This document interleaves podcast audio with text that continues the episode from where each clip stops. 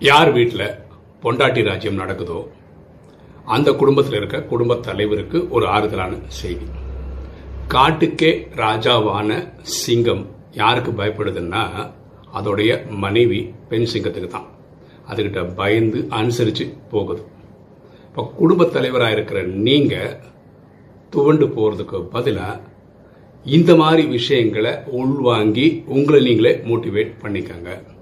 ஏன்னா நம்மளும் இந்த பூமியில் வாழ்ந்து தான் ஆகணும். எண்ணம் போல் வாழ்வு.